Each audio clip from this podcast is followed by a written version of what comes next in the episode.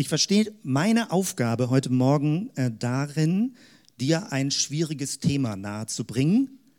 Und wenn man mich einzeln fragen würde, würde ich sagen, es ist ein sehr schweres Thema. Äh, das soll jetzt nicht heißen, dass ich das großartig erklären kann. Es soll nur heißen, ich werde mich bemühen und ich hoffe, dass manche Dinge gut zu verstehen sind. Manches ist unfertig, weil in der Art und Weise, wie, äh, wie ich es heute versuche zu erklären, habe ich das bisher noch nicht probiert. Und ich hoffe, dass zum Schluss etwas rüberkommt, weil der erste Eindruck ist, ein schweres Thema, muss man sich damit beschäftigen. Nun, ich muss gleich sagen, so einen Bibeltext hätte ich mir nicht ausgesucht, der heute kommt.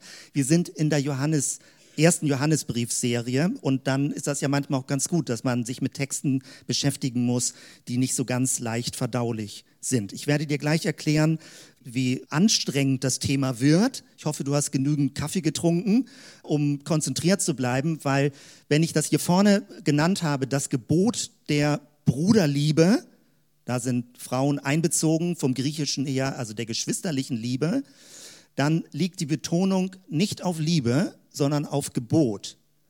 Und da wird es richtig schwierig. Und das werde ich weiter ein bisschen erläutern. Das heißt, dass wir nicht ausweichen werden bestimmten Bibelstellen, die äh, schwer zu verstehen sind. Und ich werde dir meine Deutung anbieten oder erklären oder erläutern. Und ich hoffe, das ist nachvollziehbar, weil unterm Strich glaube ich, es ist die großartigste Vision, die wir je für menschliches Zusammenleben finden. Aber man muss durch die Oberfläche des Textes durchgehen, um an diese Stellen zu kommen. Und es ist eine theologische Grundlagenfrage. Wenn man diese Weichenstellung versteht, wird das ganz viele Auswirkungen auf andere Bibeltexte und andere Einzelbibelstellen auch haben. Nun, das als Vorsortierung und als Warnung so ungefähr, aber ich hoffe, dass sich das eher anspornt, ähm, dich damit mit zu beschäftigen. Also wir gucken uns zunächst den Text an. Dieses ist der Abschnitt für heute, 1. Johannes 3. Ich lese die Verse 11 bis 18. Denn das ist die Botschaft, die ihr gehört habt von Anfang an, dass wir uns untereinander lieben sollen. Nicht wie Kain, der von dem Bösen stammte und seinen Bruder umbrachte. Und warum brachte er ihn um? Weil seine Werke böse waren und die seines Bruders gerecht. Wundert euch nicht, Brüder und Schwestern, wenn euch die Welt hasst. Wir wissen, dass wir aus dem Tod in das Leben hinübergegangen sind, denn wir lieben die Brüder. An anderer Stelle kommt das auch anders vor, Bruderliebe. Wer nicht liebt, der bleibt im Tod. Wer seinen Bruder hasst, der ist ein Mörder. Und ihr wisst, dass kein Mörder das ewige Leben bleibend in sich hat. Daran haben wir die Liebe erkannt, dass er, großgeschrieben Jesus also, er sein Leben für uns gelassen hat und wir sollen auch das Leben für die Brüder lassen. Wenn aber jemand dieser Welt Güter hat und sieht seinen Bruder darben und verschließt sein Herz vor ihm, wie bleibt dann die Liebe Gottes in ihm? Meine Kinder, lasst uns nicht lieben mit Worten noch mit der Zunge, sondern mit der Tat und mit der Wahrheit. Ich finde, man merkt das auf den ersten Blick, schwer verdaulicher Text. Man muss ja nicht die ganze Bibel lesen, man kann ja auch die Passagen lesen, die netter sind, die ansprechender sind. Und äh, man stößt auf solche Passagen nur, wenn man im Zusammenhang Bibeltexte liest. Ich habe das eben schon versucht anzudeuten und jetzt nochmal aus einer anderen Richtung. Das Thema Gebot der Bruderliebe, also der geschwisterlichen Liebe, dass Christen sich lieben sollen. Ich schwäche das jetzt mal nicht ab, sondern lieben sollen. Eine Anweisung, ein Gebot. Ich konnte mir da jahrelang keinen Reim drauf machen. Ich werde das gleich ein bisschen erläutern, ähm, weil ich sage, das passt doch irgendwie nicht ins Neue Testament. Dass da plötzlich von Gebot wieder geredet wird. Hat Jesus nicht von Freiheit geredet? Hat Jesus nicht von Gnade geredet? Hat Jesus nicht von Barmherzigkeit geredet? Komm so, wie du bist. Und jetzt kommt ein Gebot. Das sind so die Stellen, da denkt man, hm, fällt das Neue Testament vielleicht ins Alte zurück? Wird es jetzt wieder gesetzlich? Ganz schwierige Kiste. Eine theologische Fragestellung, die 2000 Jahre die theologische Diskussion diskutiert, also begleitet hat, nämlich die Frage, gibt es im Neuen Testament ein Gesetz oder sind wir befreit vom Gesetz? Ich hoffe, ich bekomme so ein bisschen deine Aufmerksamkeit und du hast Interesse, über dieses Thema nachzudenken. Ich werde zum Schluss keine praktischen Lösungen anbieten. Mir geht es erstmal um eine theoretische Klärung. Also wie kann man Bibelstellen verstehen, wo man den Eindruck hat, sie fallen so völlig aus dem Rahmen. Und Johannes, der erste Johannesbrief, ist mächtig, also zum Thema aus dem Rahmen rausfallen. Ich zeige dir eine andere Bibelstelle aus dem Johannesevangelium, die mich, seitdem ich Jugendlicher bin, begleitet. Johannes 13, 34, 35, jetzt aus dem Evangelium. Jesus sagt das, ein neues Gebot, ich betone das gleich, ein neues Gebot gebe ich euch, dass ihr euch untereinander liebt, wie ich euch geliebt habe, damit auch ihr einander lieb habt. Daran wird jedermann erkennen, dass ihr meine Jünger seid, wenn ihr Liebe untereinander habt.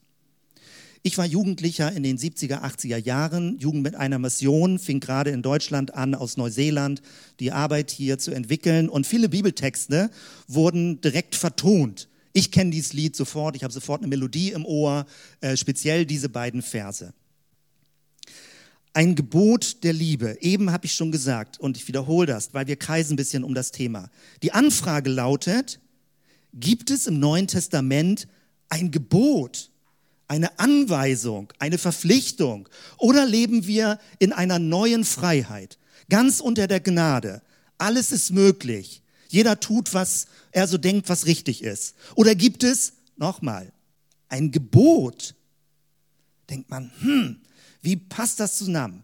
Ist nicht Jesus gerade gekommen, einen neuen Bund zu bringen?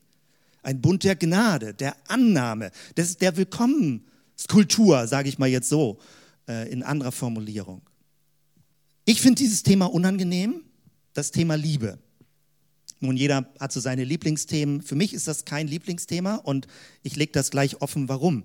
Also wenn ich über Liebe von Gott zu Menschen reden würde, würde ich sagen, okay, das ist ein schönes Thema, da kann man viele Bibeltexte zu erwähnen. Ähm, Gott liebt uns.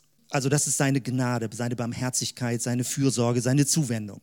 Wenn ich über Liebe von Mensch zu Gott reden würde, würde ich sagen, hm, auch noch interessant, Anbetung, offene Herzen, nach oben gerichtet, Gott die Ehre geben, auch wunderbares Thema, kann man gut drüber reden. Wenn man aber über Liebe zwischen Christen reden muss, dann werde ich ziemlich schnell, ja, entweder traue ich mich nicht darüber zu reden, weil man so desillusioniert ist, oder man denkt, es ist ein so schweres Thema, welche Befugnis habe ich überhaupt darüber zu sprechen, wo ich jeden Tag, und ich übertreibe nicht, jeden Tag selbst vor Augen habe, dass ich an diesem Thema scheitere. Es geht ja nicht darum, ein bisschen nett zu sein. Tobias hatte das letzten Sonntag, als er das ausführte, welch eine Liebe hat uns Gott erwiesen und beschrieb es. Es ist eine Art von Liebe wie von einem anderen Stern, außerirdisch. Solange wir darüber reden, dass Gott so eine großartige außerirdische Liebe uns gegenüber hat, erwärmt es das Herz. Wenn dann aber diese unangenehmen Bibelstellen kommen, wo steht, ihr sollt genauso lieben, dann zuckt man zusammen. Und man fragt sich, was meint der Text? Bis dahin sogar, dass gesagt wird, Jesus hat es vorgemacht Jetzt seid ihr dran. Also solange ich Jesus als den großartigen Liebesverkünder und Leber, also lebendiges Vorbild so ungefähr beschreibe, ist alles großartig. Dann kann man so einen Abstand halten. Jesus als der Gottessohn verkörpert die vollkommene Liebe. Und ich bin Nutznießer davon, indem er mich liebt. Aber es wird so unangenehm dicht, wenn die Verlängerung kommt, wenn du ein Jünger, eine Jüngerin Jesu bist, dann liebe so, wie Jesus geliebt hat. Das meine ich mit schwerem Thema. Kannst du es nachvollziehen? Es steht in der Bibel. Man kann damit natürlich unterschiedlich umgehen. Ich habe ja schon mal gesagt, emotional äh, bedroht mich das Thema eher, weil ich das Gefühl habe, ich scheitere ständig an diesem Thema. Menschen zu lieben, also jetzt in einer, in einer anspruchsvollen Form dass man ihnen gerecht wird in der Art und Weise, wie man mit ihnen umgeht und von einer gewissen, aus einer inneren Selbstzentrierung rauskommt. Ich meine nicht ein bisschen nett sein und Hallo sagen.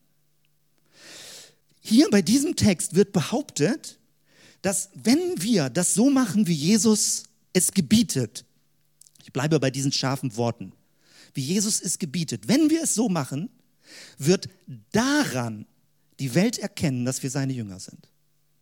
Du brauchst keine Marketingstrategie. Meine Behauptung ist, augenzwinkernd, selbstkritisch, weil die Kirche, die Kirchen auf der ganzen Linie bei diesem Gebot scheitern. Deswegen konzentrieren sie sich auf andere Sachen. Sie machen tolle Programme. Sie streiten manchmal über Wahrheiten. Es ist ja wichtig, religiös auch Wahrheiten zu vertreten. Sie konzentrieren sich auf Gebäude, weil dann kann man was vorzeigen, was eine Kirche ist. Musik, Predigten, alles wichtige Dinge. Aber wenn wir diesen Vers, und der steht ja sehr zentral im Johannesevangelium, wenn wir den ernst nehmen, dann ist es im gewissen Sinne alles eine Art von Ablenkungsstrategie, weil die Kirche an dem Gebot der Liebe untereinander scheitert. Was macht man damit? Also man hat da keine Lust, Tag für Tag, Woche für Woche sein Scheitern vor Augen zu haben. Deswegen schiebt man das Thema ein bisschen beiseite und legt den Fokus woanders drauf und sagt, ja, wir können ja auch noch über andere wichtige Dinge reden. So mache ich das ja auch. Also ich habe ja keine Lust, permanent in meiner Psyche mein Versagertum vor Augen zu haben. Natürlich kann man jetzt wieder über Vergebung, über Gnade, über Annahme reden, aber damit kommt man aus diesem Problem nicht raus. Dass immer, wenn wir scheitern, Gott dir ja wieder vergibt. Das ist so. Also nicht, dass du jetzt bedrückt heute Morgen rausgehst. Also halt es ein bisschen beiseite. Ich will dich nicht bedrücken. Ich will über eine theologische Logik nachdenken. Die Vergebung Gottes ist immer da. Aber irgendwie ist es doch auch frustrierend, Tag für Tag immer Vergebung, Vergebung, Vergebung, scheitern, scheitern, scheitern, obwohl Jesus offenbar davon ausgegangen ist, dass man eine Art von Liebe leben kann, dass man es kann, dass es möglich ist, dass es nicht eine Überforderung ist, an ihm orientiert einander zu lieben. Und ich werde das nachdem ich das vielleicht mal so breit ausgeführt habe, versuchen gleich ein bisschen genauer zu erläutern, weil es hängt ganz viel damit zusammen, was wir unter diesem Gebot der Liebe verstehen. Ich erkläre gerade nochmal, wie normalerweise damit umgegangen wird. Also wenn man so im theologischen Milieu irgendwo unterwegs ist, ähm, dann gibt es verschiedene Formen, wie man dieser Thematik, dass die Liebe zueinander ein Gebot ist, wie man dieser Thematik ausweicht. Ich nenne dir mal drei. Also die eine Thematik ist ganz stumpf und direkt, man ignoriert dieses Gebot. Und man kann es auch theologisch begründen, indem man sagt, hm, wer weiß, ob Johannes da das so alles so richtig verstanden hat. Das fühlt sich ein bisschen wie ein Rückfall ins Alte Testament an. Das Gesetz ist doch vorbei, erfüllt durch Jesus. Eine zweite Strategie lautet, dass man das umdeutet. Man redet dann nicht von einem Gebot, von, sondern von einer Empfehlung. Ähm, man sagt, ja, das ist ein bisschen schroff, Johannes macht das auch ein bisschen scharf, aber nehmen wir es einfach mal so als Ermutigung in diese Richtung. Man kommt griechisch nicht raus, dass das eine Anweisung ist. Oder was drittes, man könnte auch sagen, es wird so eine neue Theorie entwickelt, so eine theologische Theorie, die ist ganz beliebt, die lautet, wenn du Gott aus ganzem Herzen liebst, dann geschieht das von alleine. Hast du die schon mal gehört, die Theorie?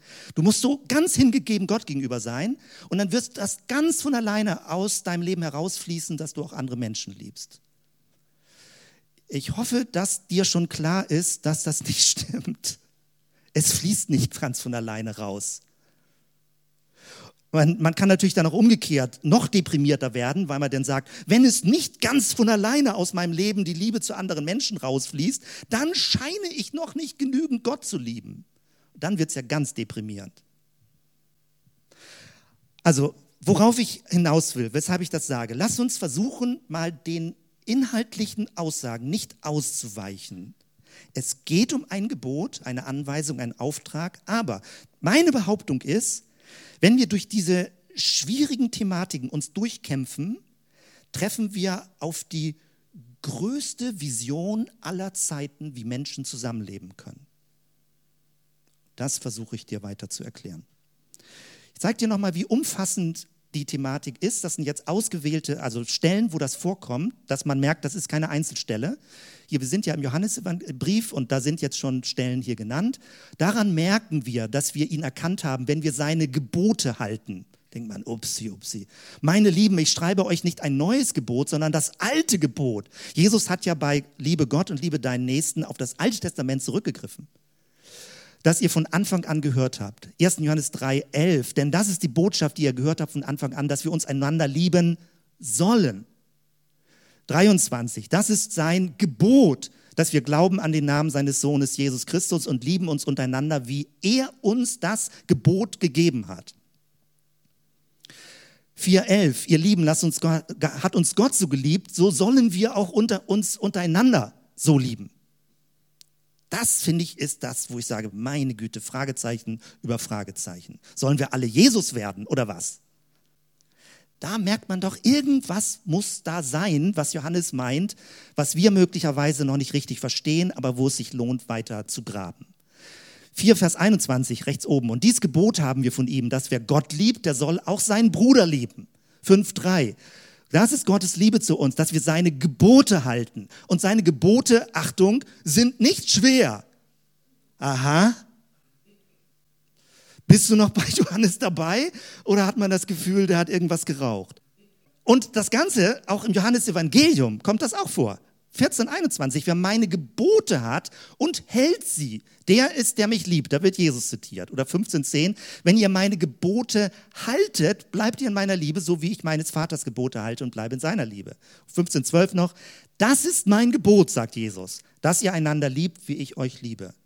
Das ist mein Gebot.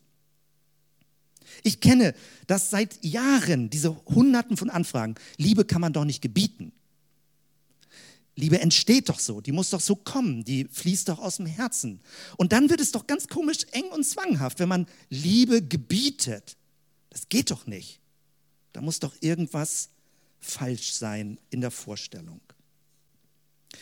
Ich mache eine kleine Reise durch die Menschheitsgeschichte, eine ganz kleine, weil der Text, den ich ganz am Anfang gelesen hatte, der wird auf Kain und Abel Bezug genommen. Wie leben Menschen zusammen? Um die Frage geht es ja. Wie organisiert man Zusammenleben? Wir in unserer Gesellschaft, hochaktuelle Themen. Angela Merkel war auch auf dem Katholikentag, wenn es um die Frage geht, zum Beispiel Migration, Zusammenleben, die ganze Thematik, mit der wir es zu tun haben. Wie leben Menschen zusammen? Welche Regeln braucht eine Gruppe, eine Gesellschaft? Wenn du ganz am Anfang der Bibel beginnst, da gab es noch nicht Regeln, bumm, der eine Bruder schlägt den anderen tot weil ihm irgendwas nicht gepasst hat. Fand das irgendwie doof. Kein erschlägt Abel. Dann hast du eine Reihe von Bibelgeschichten. Die Bibel beschönt das ja nicht. Rachegeschichten, Familienclans, die sich gegenseitig bekriegen, Blutsverwandtschaften, Boden, der verteidigt wird, Blut und Boden, eine ganz dunkle Geschichte durch die Menschheit. Und dann kommt, ich kürze, ja, also ganz kurz, kompakt. Und dann kommen die zehn Gebote die fünf Bücher Mose, das Gesetz für das Volk Israel.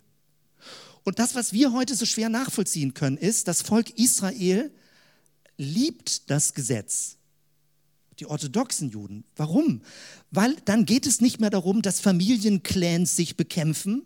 Wer ist der Mächtigste im ganzen Land? Wer hat wen als Fürsprecher? Wer hat die meisten Soldaten?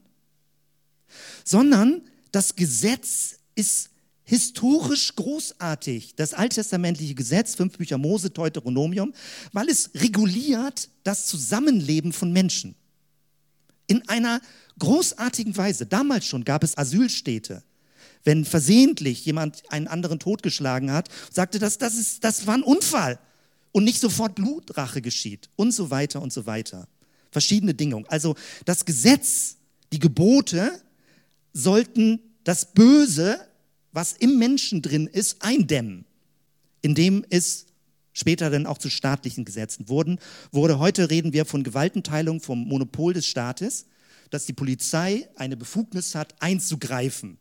Das ist eine lange historische Geschichte, dass das so geht, dass man nicht, wenn der Nachbar einen blöd über den Gartenzaun anguckt, seine Flinte holt und ihm das Ohr abschießt. Das ist eine lange Geschichte, dass das so ist. Das wird üblicherweise mit dem Alten Testament in Verbindung gebracht, wobei es auch da schon darum geht, dass das Gesetz in unser Herz kommt, dass wir innerlich verstehen, was gut ist. Dann springen wir zum Neuen Testament, dann kommt Jesus. Und üblicherweise, es gab, gibt, ist sehr verhängnisvoll auch, wie teilweise die ersten Christen, weil sie anfingen verfolgt zu werden, sich von den Juden abgrenzten und praktisch das Gesetz immer böse dargestellt haben, als Gesetzlichkeit. Und da gab es die ersten Missverständnisse schon sehr früh, dass Gottes Gnade bedeutet Freiheit über Freiheit über Freiheit. Paulus sagt ja auch sowas, uns ist alles erlaubt. Er schränkt aber sofort ein und sagt, nicht alles ist gut zu tun. Also es ist keine beliebige Freiheit, keine totale Freiheit, keine Rücksichtslosigkeit. Paulus muss da schon eingreifen und gegensteuern. Ich zeige euch hier mal Stellen, die auch in dem Zusammenhang, und das, wenn man erstmal einsteigt in diese Thematik, dann merkt man, wie groß das ist mit anderen Begrifflichkeiten. In der Bergpredigt sagt Jesus, ihr sollt nicht meinen, dass ich gekommen bin, das Gesetz oder die Propheten aufzulösen. Ich bin nicht gekommen, aufzulösen, sondern zu erfüllen. Paulus wird teilweise, ist auch eine spannende Überlieferungsfrage und Geschichte, wie die Bibel übersetzt wird, heißt Erfüllen des Gesetzes, heißt es zur Vollendung bringen und damit abzuschaffen? Oder heißt es, dass Jesus in seiner Person es erfüllt hat? Oder, und jetzt kommt meine Behauptung, damit stehe ich vielleicht relativ allein, ich glaube aber, dass es die biblische Spur ist. Meine Behauptung ist, erfüllen bedeutet intensivieren. Jesus hat an der Bergpredigt an mehreren Stellen deutlich gemacht, dass er Dinge nicht abschwächt, sondern dass er das Gesetz intensiviert. Dass er sagt, Ehebruch beginnt schon viel früher als die konkrete Handlung. Worte können schon Menschen töten, da musst du nicht erst das Messer aus der Tasche holen. Jesus hat intensiviert. Und es würde für mich in die neutestamentliche Linie reinpassen, wenn das Gebot der Liebe eine Intensivierung aller anderen Gebote des Alten Testamentes sind. Und da wird es noch schwieriger. Man fragt, ja, die Gebote des Alten Testamentes kann, kann ich doch noch nicht mal einhalten. Und wie sollte ich dann dieses Gebot einhalten können?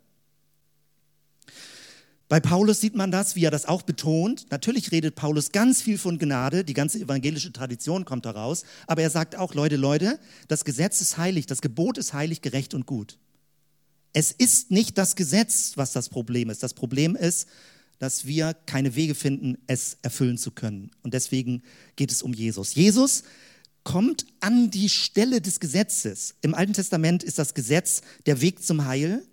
Und das Neue Testament beginnt damit, wir scheitern am Gesetz, an den Anforderungen Gottes an unser Leben.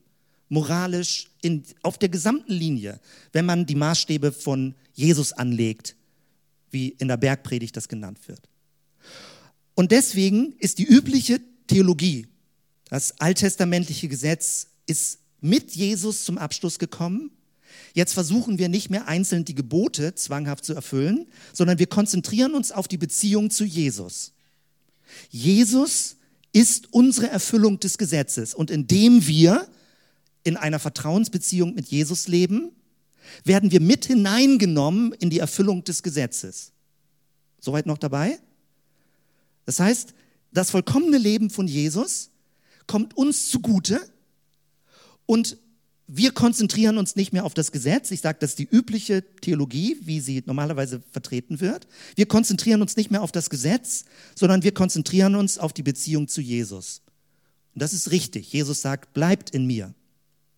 Gerade Johannes 15. Aber genau in dieser Passage, bleibt in mir, die Passage vom Weinstock, sagt er, man erkennt daran, ob ihr mich liebt, dass ihr meine Gebote haltet. Kommt sofort wieder die Kombination. Das heißt also, wir kommen, glaube ich, aus dieser Sache nicht raus, indem wir sagen, das Heil ist in der Vertrauensbeziehung zu Jesus, völlig richtig. Aber wir dürfen jetzt nicht stoppen sondern aus der Vertrauensbeziehung zu Jesus ist es wichtig zu hören, was hat Jesus, der Messias und Meister, als Anweisung gegeben. Und er gibt eine einzige Anweisung. Und sie lautet, liebt einander. Und dann gibt es, wie Johannes das beschreibt, sagt, es ist eigentlich ein altes Gebot, aber es ist auch ein neues Gebot. Er sagt, ja, wie denn? Alt oder neu? Was denn nun? Ja, es ist eigentlich von Anfang her ja so gedacht, wie Gott in seiner Schöpfung möchte, dass Menschen miteinander leben. Aber es ist so verloren gegangen, so in Vergessenheit, so verzerrt, so verdreht, dass es auch ein neues Gebot ist. Und an Jesus lernt man, welches Gebot das ist. Es geht sogar noch weiter im Johannesbrief und ich mache das nur so kurz in der Form, aber du kennst vielleicht die Stellen, wo es sogar so weit geht. Behaupte nicht, dass du Gott liebst, wenn du es nicht hinkriegst mit der Liebe untereinander. Also das heißt sogar, dass die Liebe untereinander der Testfall für die Gottesliebe ist. Also theologisch, technisch gesprochen heißt das, die Moral steht über dem Kultus. Du, es geht nicht darum, dass man praktisch nur so einen Gottesdienst lebt, aber menschlich grottenschlecht miteinander umgeht. Das geht nicht. Das würde im Neuen Testament als Gotteslästerung verstanden werden. Und ich sage ja, ich bin gerade auf Katholikentagen gewesen, kenne die ganze, die Kirchengeschichte ist blutig, überblutig. Und jeder kennt auch sicherlich genügend äh, Dynamiken in seiner eigenen christlichen Geschichte, wie schwer das ist, äh, damit umzugehen und wie es förmlich eine Dauerbaustelle ist, das zu verstehen. Jetzt möchte ich dich gewinnen für etwas, was ich nicht abschätzen kann, ob man das so kurz denken kann. Weil eigentlich musst du jetzt vollständig löschen, was man in unserer Kultur unter dem Begriff Liebe versteht. Das geht natürlich irgendwie nicht so schnell. Du musst es löschen, dass es nichts mit Emotionen zu tun hat. Es hat nichts mit Gefühlen, finde ich gut, fühle ich mich richtig, finde ich den anderen sympathisch, finde ich ihn nicht sympathisch. Alles löschen mal. Wir müssen andere Worte dafür verwenden. Und Johannes gibt uns da sogar auch Hinweise für, wenn ihr nämlich Folgendes sagt. Ich habe ein Zitat von 2015, Fulbert Stefensky ist ein sehr anerkannter Theologe, äh, der sagt, Gerechtigkeit ist strukturell gedachte Liebe. Im Alten Testament finden wir ganz häufig die Begriffe Gerechtigkeit und Shalom. Und ich meine jetzt nicht Gerechtigkeit irgendwie, Weltgerechtigkeit, so ganz abstrakt allgemein. Ich meine, dass wir gedanklich diesen emotional besetzten Begriff mal austauschen durch Gerechtigkeit. Und gleich werde ich dir eine Übung zeigen, um deutlich zu machen. Äh, und dann werden wir zurück zum Stichwort ähm, Liebe kommen, äh, worum es dabei geht. Also Gerechtigkeit. Und auch da ist leider das Problem, dass wir so eine römische gesetzliche Gerechtigkeit vor Augen haben. Und ich zeige dir das gleich an einem Beispiel zum Mitdenken, äh, wie das geht. Hier nochmal vom Text her, 1. Äh, Johannes 2,29, wo steht, wer die Gerechtigkeit tut, oder 3,7, wer die Gerechtigkeit tut, 3,10, ähm, wer die Gerechtigkeit nicht tut, der ist nicht von Gott und auch wer seinen Bruder nicht lieb hat. Also die direkte Kombination von Bruderliebe, geschwisterlicher Liebe und Gerechtigkeit tun. So, jetzt eine kleine Übung. Und die, hoffe ich, macht das deutlich, worum es geht. Eine Gruppe von Menschen sitzt um einen Tisch und in der Mitte ist eine super leckere Torte. Was bedeutet Gerechtigkeit, diese Torte aufzuteilen? Kannst natürlich sofort übertragen auf die Welt und die Ressourcen und so weiter. Also eine Tischgruppe mit was ganz Leckerem in der Mitte. Und die Gruppe soll sich jetzt einigen, was Gerechtigkeit ist. Also wer bekommt welche Art von Kuchenstück, damit alle glücklich sind. Ich stopp mal so für ein paar Sekunden und du kannst ja mal für dich gedanklich durchspielen. Man müsste jetzt eigentlich so einen Workshop machen und mal diskutieren, was ist Gerechtigkeit in Bezug auf diese Torte, die in der Mitte steht? Weil du siehst, die Leute sind unterschiedlich. Ja, die haben, sind unterschiedlich schwer.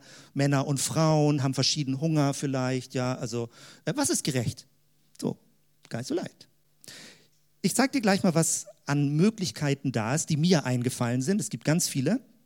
Du kannst natürlich damit beginnen, gerecht ist, alle bekommen das Gleiche sauber schneiden. Einer schneidet, der andere sucht aus. Ja? Einer teilt, der andere sucht aus. Schöne Regeln. Eigentlich ist das ungerecht. Stell dir vor, da ist jemand ganz mächtiges, starkes, muskulöses und dann so ein ganz kleines Kind, was gerade mal eben einen Löffel essen kann. Soll das kleine Kind ein großes Kuchenstück bekommen? Ist das nicht ungerecht? Müsste man nicht nach der Größe gehen einer Person? Nach Gewicht? Müsste man nicht als drittes nach dem Hunger gehen? Müsste man nicht kurz vorher abfragen, wer von euch hat jetzt am leckersten, leckersten, leckersten, größten Hunger auf dieses Kuchenstück? Und dann einigt man sich, ob jemand vielleicht ein größeres Stück oder ein kleineres Stück kriegt. Man könnte auch, es gibt Gesellschaften, da wird nach sozialem Rang entschieden. Also, dass das Ansehen gegenüber einer Person deutlich gemacht wird, wie viel sie von den Ressourcen bekommt. Gerechtigkeit, also Größe nach sozialem Rang. Oder man könnte auch fünftens, wenn wir jetzt in unserer heutigen Gesundheitsgesellschaft sind, danach fragen, die Größe orientiert sich an dem, was jemandem gut tut.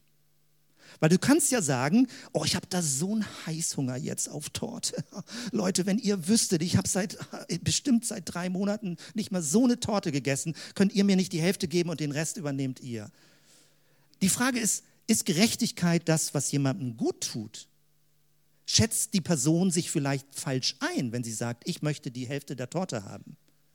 Braucht vielleicht die Person das Feedback der Gruppe, um zu sagen, du, wir würden dir empfehlen, nicht ein ganz so ein großes Stück zu nehmen? Wer entscheidet das? Ist das eine Gruppendiskussion oder ist das ein Gruppenleiter, der sagt, ich teile jetzt mal zu? Ich glaube, es ist deutlich geworden, wie kompliziert das Thema ist. Wenn wir das Thema Liebe ersetzen mit Gerechtigkeit, dann kommen wir in diese visionäre biblische Vision hinein. Weil Johannes spricht davon, ich formuliere es jetzt schon technisch nach vorne gerichtet, das einzige Regulativ in einer Gemeinschaft ist die Liebe untereinander. Keine Hierarchien, keine Bevorzugung, keinen sozialen Rang. Das Einzige, was eine Gemeinschaft sowohl zusammenhält als auch regulieren soll in ihrer Umgangsform, ist die Liebe, wie Jesus geliebt hat. Das ist visionär. Für gesellschaftliches Zusammenleben großartig. Es lässt sich auf die gesamte Gesellschaft nicht übertragen, aber Gemeinde soll so etwas wie ein Prototyp sein, um genau das leben zu können. Also ich versuche es jetzt immer positiver zu beschreiben und äh, versuche das in aller Kürze irgendwie deutlich zu machen, was sich daran ver verändert, also was es bedeutet. Natürlich wird es ganz kompliziert, wenn der Kuchen so klein ist, dass alle zum Schluss hungrig übrig bleiben. Also wenn man nicht aus dem Vollen schöpfen kann, dann werden die Verteilungskämpfe immer komplizierter. Liebe ist nicht, das ist etwas, was wir praktisch rauslöschen müssen, wenn wir den biblischen Begriff Liebe uns angucken. Liebe ist nicht eine Projektion der eigenen Wünsche auf den anderen. Vielleicht laufen 60 oder 70 Prozent der Beziehungsinteraktion so. Du glaubst, das, was du gut findest, ist auch für den anderen gut du willst ihm was Gutes tun, aber gut gemeint ist nicht unbedingt gut und so weiter. Ganz viele Dynamiken laufen mit Projektionen ab. Wenn wir das alles löschen, wird schon deutlich anders. Liebe ist auch nicht Überfürsorge, den anderen mit einer Fürsorge überschütten, die er nicht will. Liebe ist auch nicht eine Art von Hilfsbereitschaft, sich so zu verausgaben, dass man irgendwann bitter wird und sagt, die anderen merken gar nicht, wie hilfsbereit ich bin. So. Liebe ist auch nicht eine soziale Klebrigkeit oder eine Art von sozialer Kontrolle, oder hier gut, also eine gut gemeinte Bevormundung, ich weiß, was gut für dich ist, das ist auch nicht Liebe. Weil das ist gar, kein, gar nicht im Kontakt zum anderen, sondern du meinst zu wissen, was für den anderen gut ist. Und das ergibt sich gar nicht aus der Beziehung zu dem anderen. Liebe ist im Gegenteil auch nicht eine Freiheit im Sinne von Gleichgültigkeit, im Sinne von, wir lassen uns alle mal in Ruhe und das nennen wir dann, wir schätzen uns oder irgendwie so. Liebe ist auch nicht wie wir im Text gelesen haben, etwas, was aus bloßen Worten und Nettigkeiten besteht oder aus einer Betroffenheit besteht, sondern Liebe hat immer was mit konkreten Handlungen zu tun. Wenn ich das sehe, wenn ich diese Liste vor Augen habe, dann denke ich, ja, was bleibt denn noch an menschlicher Interaktion übrig? Weil alle Prozesse laufen doch mit diesen Mustern ab. Und vielleicht bleibt ein ganz kleiner, kleines Rinnsal, eine kleine Idee, eine Vision übrig, aus der mehr werden könnte. Liebe ist all das, was aufbaut, was das Gedeihen von Menschen und Gemeinschaften fördert. Wenn man das als Kriterium nimmt, dann kommt man zu ganz anderen Aussagen. Ich habe extra einen Text geschrieben, weil ich das sonst wahrscheinlich nicht so hätte formulieren können und lese den ein bisschen vor. Liebe ist eine aktive Auferbauung. Paulus schreibt davon, dass wir einander auferbauen sollen. Sie fördert das Gedeihen. Liebe ist all das, was eine offene, ehrliche und aufbauende Gemeinschaft fördert. Hass, schreibt der Johannesbrief ja auch von, Hass ist all das, was sich destruktiv, zersetzend, aushöhlend und verflachend auf eine Gemeinschaft auswirkt. Liebe fragt nicht danach, was nützt es mir, wie komme ich groß raus, wie verhindere ich, dass ich zu kurz komme. Liebe sucht nach dem, was den anderen fördert. Dafür muss man sich auf das Gegenüber einlassen, zuhören, nachempfinden und von sich selbst absehen können, ohne sich dabei aus dem Blick zu verlieren oder aufzulösen.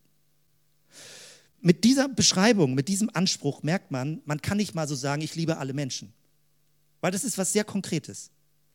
Und wenn man den zweiten Petrusbrief liest, da kommt die Bruderliebe an achter Stelle und die Liebe zu allen Menschen, also an siebter Stelle, Liebe zu allen Menschen an achter Stelle. Vorher sind Tugenden, die großartig sind, wo man denkt, ach, wenn ich doch diese Tugenden hätte. Und dann ganz zum Schluss kommt die Liebe als Königsdisziplin. Nicht als Anfangsübung für uns als Menschen und Christen, als Königsdisziplin. In dieser Weise, wie ich es mit meinen Worten habe, hier versucht habe zu beschreiben.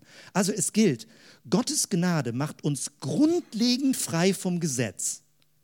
Aber die Liebe verhindert, dass Freiheit selbstbezogen wird. Die Liebe ist eine Regulation gegenüber der Freiheit.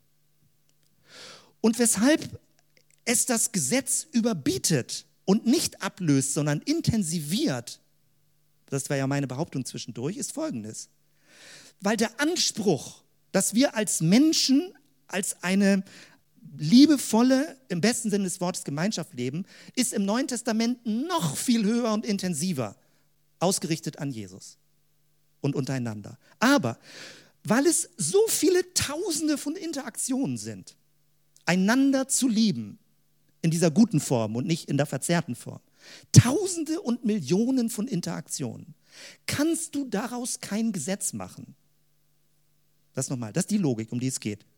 Das Gesetz ist deswegen zum Abschluss gekommen, weil es zu statisch ist, nicht weil es falsch ist. Du kannst mit dem Gesetz nicht jegliche Art von menschlicher Interaktion regulieren. Dann haben wir immer eine Außensteuerung, im schlimmsten Fall einen religiösen Polizeistaat der überprüft, ob alle Menschen sich anständig verhalten. Liebe ist eine Innenregulierung, aber sie ist intensiver als das Gesetz. Sie löst das Gesetz nicht auf, sondern sie macht das Gesetz situativ.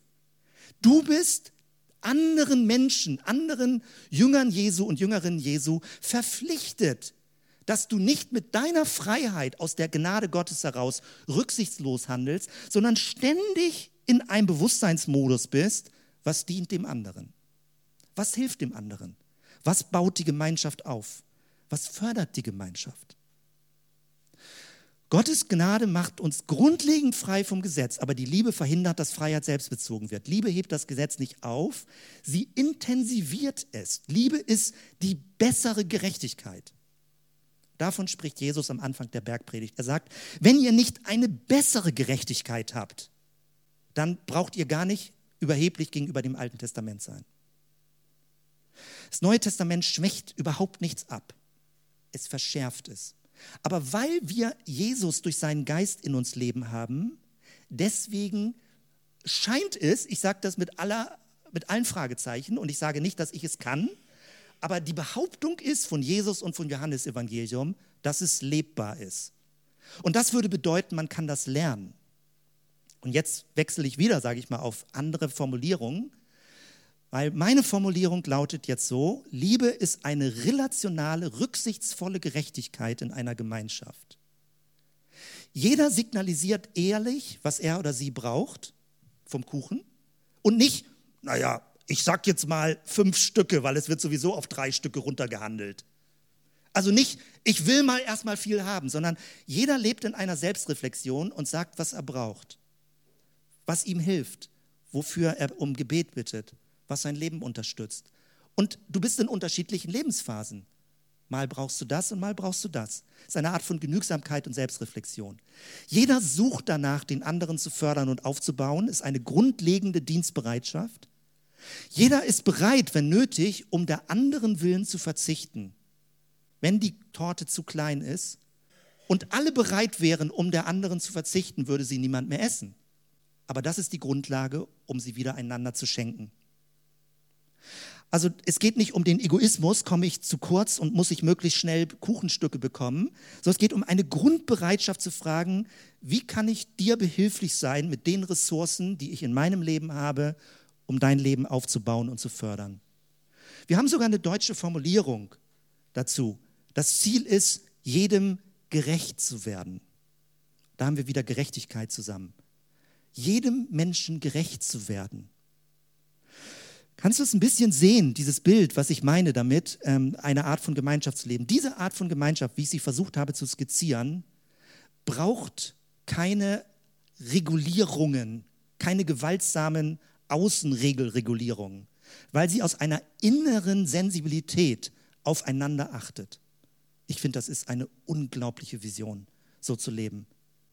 Das heißt also, kann diese Art von Liebe geboten werden? Das, was ich gerade beschrieben habe, wäre die Behauptung, könnt ihr diskutieren in Kleingruppen, wo auch immer. Meine Behauptung wäre ja, diese Art von Liebe kann man gebieten, diese relationale Art von Gerechtigkeit, denn sie hat zunächst einmal nichts mit positiven Gefühlen zu tun, die kommen und gehen. Also das hat damit gar nichts zu tun. Eine relationale, umsichtige Form von Gerechtigkeit ist eine lernbare Bewusstseinshaltung. Du kannst es lernen, von dir abzusehen und zu hören, was dem anderen dient und aufbaut.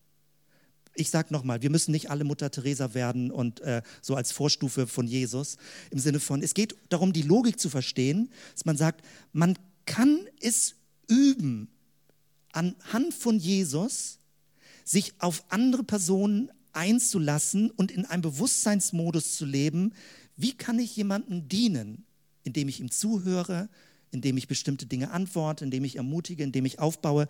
Und ich spreche von mir, wenn ich sage, ich scheitere da ständig dran. Aber ich habe eine Idee, wie es gehen könnte. Und es gibt auch Momente, wo ich den Eindruck habe, dass es mal ganz gut funktioniert. Das heißt, es geht darum, aus seiner Ich-Zentrierung rauszukommen und mit den Augen des anderen zu sehen. Das daraus folgende Handeln beruht auf einer grundlegend anderen Art von Selbst- und Fremdwahrnehmung. Das ist das Gebot der Liebe. Das ist das, worauf es bezogen ist und wie ich glaube, wie man es verstehen kann, wie man es nachvollziehen kann, äh, wie man damit äh, umgehen kann. Ich weiß, dass ich das nur so angerissen habe an vielen Stellen. Ich hoffe, du äh, konntest soweit den Gedanken nachvollziehen, was für eine grundlegende Weichenstellung das ist.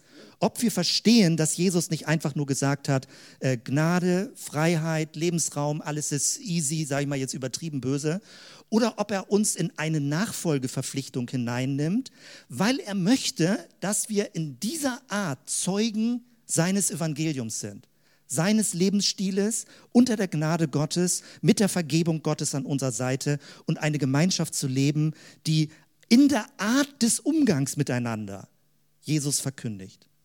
Ich finde das großartig. Also mich begeistert das und äh, ich will aus dieser Begeisterung leben und nicht aus der Frustration heraus, dass ich es häufig nicht hinkriege oder auch daran scheitere. Es geht auch nicht um eigene Kraft oder eigene Mächtigkeit, aber es geht darum, dass es lernbar ist, dass man sich auf diesen Weg begeben kann und dass man das üben kann, in dieser Art der gegenseitigen Sensibilität zu leben. Das ist das Gebet von Franz von Assisi. Und wenn man diesen Gedankengang, den ich jetzt lange und kompliziert erläutert habe, wenn du den mitgehst, verstehst du dieses Gebet. Und es wirkt nicht so wie Selbstverneinen, weil er betet genau das. Damit möchte ich gerne schließen. Lass uns doch zusammen aufstehen. Du kannst die Augen offen haben oder Augen zu haben, wenn du mitlesen möchtest, die Augen offen. Und ich möchte das als Abschlussgebet ähm, für uns hier heute Morgen verstehen. Herr, mach mich zu einem Instrument deines Friedens, dass ich liebe, wo man hasst, dass ich verzeihe, wo man beleidigt, dass ich verbinde, wo Streit ist, dass ich die Wahrheit sage, wo Irrtum ist, dass ich Glauben bringe, wo Zweifel droht, dass ich Hoffnung wecke, wo Verzweiflung quält, dass ich Licht entzünde, wo Finsternis regiert, dass ich Freude bringe, wo der Kummer wohnt. Herr, lass mich trachten, nicht, dass ich getröstet werde, sondern dass ich tröste. Nicht, dass ich verstanden werde, sondern dass ich verstehe. Nicht, dass ich geliebt werde, sondern dass ich liebe. Denn wer sich hingibt, der empfängt. Wer sich selbst vergisst, der findet. Wer verzeiht, dem wird verziehen. Und wer stirbt, der erwacht zum ewigen Leben. Herr, mit diesen Worten, Franz von Assisi, danken wir dir für die Geschichte und den Weg, den wir mit dir gehen, für alles, was uns auch so manchmal bedrohlich und dicht und herausfordernd erreicht. Gerade auch heute Morgen dieser Text und die Inhalte. Und ich bete darum, Heiliger Geist, dass du unser Lehrer bist, dass alle Inhalte nicht so bedrückend emotional auf der Psyche liegen, sondern dass wir das Licht, diese Vision einer versöhnten Menschheit im Gestalt von Gemeinde, dass wir das vor Augen sehen können, wie Gemeinde so zusammen leben kann. Danke, Jesus, dafür. Bete um deinen Schutz, um deinen Frieden, um viele Gelegenheiten zu üben, was wir heute Morgen bedacht haben, so für die nächste Woche. Der Friede Gottes, der höher ist als alle menschliche Vernunft, bewahre unsere Herzen und Sinne in Christus Jesus, unserem Herrn. Amen.